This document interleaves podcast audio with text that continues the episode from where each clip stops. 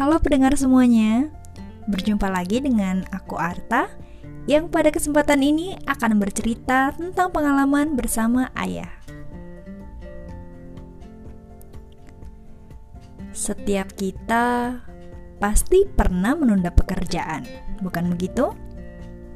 Hmm, pasti jawabannya ya. Aku juga, bahkan sampai saat ini. Lucu ya?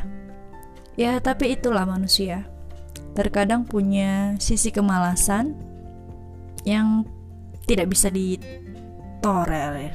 Ditolerir. Susah ya bilangnya. um, aku jadi ingat pengalamanku ketika aku menunda pekerjaan.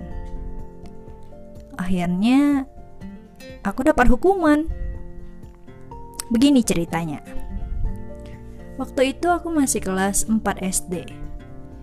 Jadi, pada sore hari, ayahku udah berpesan. Ini sepedamu kotor sekali. Nanti, sempatkan ya, setelah bangun dari tidur, tolong cuci sepedamu. Lalu, aku dengan enteng menjawab, siap. Siap, bos. Lalu aku tidur siang. Ya kami punya kebiasaan untuk tidur siang. Ketika udah bangun, aku nggak langsung nyuci sepeda, tapi keasikan bermain bersama teman-teman. Kalau anak-anak sekarang mungkin bermainnya lebih bermain gadget kali ya, atau bermain yang tidak melibatkan banyak orang. Tapi ketika zamanku, yang namanya bermain adalah bermain bersama teman-teman. Tanpa teman, kamu pasti tidak akan bisa bermain. Mau bermain apa? Mau panjat pohon sendirian? Ngapain, Bu? Panjat pohon kok sendirian? Gak seru lah. Atau mau main kejaran-kejaran sendirian? Siapa yang ngejar dan siapa yang dikejar coba? Um, main kelereng sendirian? Gak ada seru-serunya guys. Lalu main apa coba yang bisa sendiri? Atau main karet sendirian? Siapa yang pegangin karetnya? Pokoknya seluruh permainan di zamanku itu melibatkan teman. Tanpa teman, kamu tidak akan bisa bermain apa pun. Jadi, biasanya setiap sore pasti ada banyak anak-anak yang bermain di halaman rumahnya entah bersama adiknya atau bersama teman-teman yang lain. Pokoknya kita pasti selalu ada teman bermain deh. Istilahnya nggak ada lo, nggak rame. Lalu aku bermain, tentunya bersama adikku dan bersama tetangga-tetanggaku yang lain. Mulai main petak umpet, galak sodor, main karet, manjat pohon, pokoknya seru dah sampai jam 6 sore jam 6 sore tentu sudah agak gelap kali ya. Ya, di tempatku jam 6 sore tidak segelap di Jogja. Hmm, masih agak-agak terang sedikit deh, peralihan mau maghrib gitu kali ya. Lalu aku dan adikku langsung mandi. Lupalah segalanya. Setelah mandi, nyuci piring, nyapu rumah, makan malam, dan mulai mengerjakan PR. Nah, ketika malam baru ingat PR. PR ku dulu walaupun masih SD udah setumpuk banget ya. PR inilah, PR itulah. Pokoknya banyak dah. Setiap mata pelajaran pasti ada PR-nya. Gak ada mata pelajaran yang gak ada PR. Jam 10 itu, aduh mata sudah berapa watt ya? hmm, waktunya tidur deh pokoknya. Lelah. Lelah bermain lelah ngerjain PR pokoknya lelah dah. Dan bisa dibayar dengan tidur. Lalu aku tidur. Dan tiba-tiba ketika pukul 12 malam ada seseorang yang menarik badanku. Bangun. Aku langsung tersentak, terbangun. Tapi mataku sebenarnya berat. Lalu, tiba-tiba aku teringat sesuatu hal. iya, bukan kata di ayahku berpesan kalau aku itu harus nyuci sepeda. Aduh, itu tuh rasanya langsung kayak dep gitu loh. Ingat langsung, iya sepeda belum dicuci. Tanpa diperintah lagi, ayahku cuma bilang satu kata, bangun. Terus aku bangun, langsung gemetaran.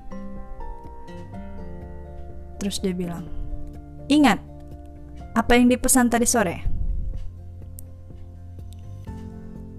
Um, nyuci nyuci sepeda udah dicuci belum cuci sekarang. Guys nggak ada toleransi.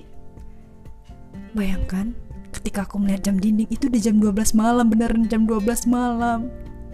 Dan kondisinya di rumahku itu tuh kiri kanan masih masih banyak semak-semak. Jadi jarak antara rumahku dengan rumah tetangga itu sekitar dua atau tiga rumah lagi gitu jadi nggak persis di samping rumahku ada rumah lagi. Masih semak-semak, semak belukar. Aduh. Dan lampu terasku itu tuh remang-remang. Sementara nyuci sepedanya harus di luar. Kan nggak mungkin sepeda masuk ke dalam kamar mandi. Akhirnya aku bangun tapi mencari pertolongan sih Masalahnya, mamaku udah keburu tidur. Pintu kamarnya udah tertutup. Jadi,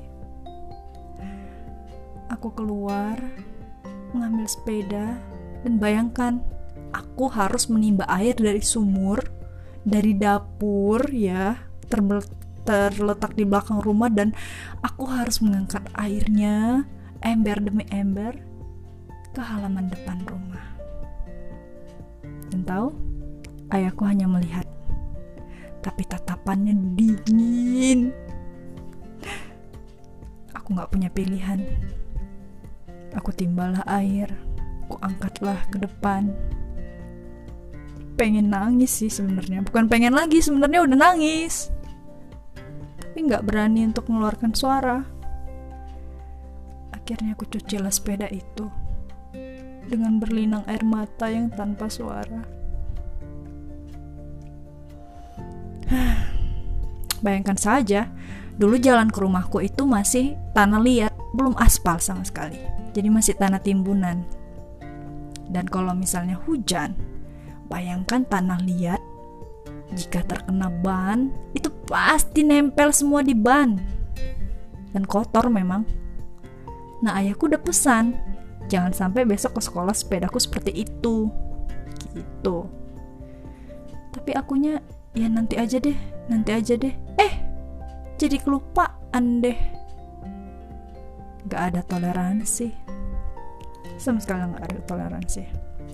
Ya sudah. Akhirnya aku cuci labannya. Memutar ban belakang ban depan. Terus tempat duduknya, pokoknya semua bagian sepedanya dah. Keranjangnya, ya sepeda keranjang mamaku yang yang udah dipakai sejak aku baru lahir. Bayangkan itu kelas 4 SD masih ada itu barang. Sampai sekarang bahkan. Lalu setelah semua selesai, badanku udah keringat. Sepedaku udah bersih. Terus ayahku nanya, sudah. Sekunja sudah. Masuklah. Udah masuk guys. Dan mamaku baru bangun. Buat apa coba baru bangun? Aku udah selesai menyuci sepeda. Ah, tapi setidaknya dengan kehadiran mamaku, aku bisa mendapatkan sinyal bahwa aku sudah bisa tidur dengan nyaman. Lalu aku gantilah bajuku yang sudah basah kuyup. lalu aku pergi tidur. Begitulah ceritaku. Hmm, intinya sih jangan menunda pekerjaan ya. Ya sampai sekarang aku masih berusaha sih melawan yang satu ini untuk tidak menunda. Karena hal yang ditunda itu terkadang jadi membuat kita lupa. Nanti aja deh, nanti aja deh, ntar aja deh. Eh, jadi lupa. Hmm, semoga nggak terulang lagi ya. Terima kasih ayah. Pengalamannya sangat berharga. Oke deh pendengar, sekian dulu ya. Dah.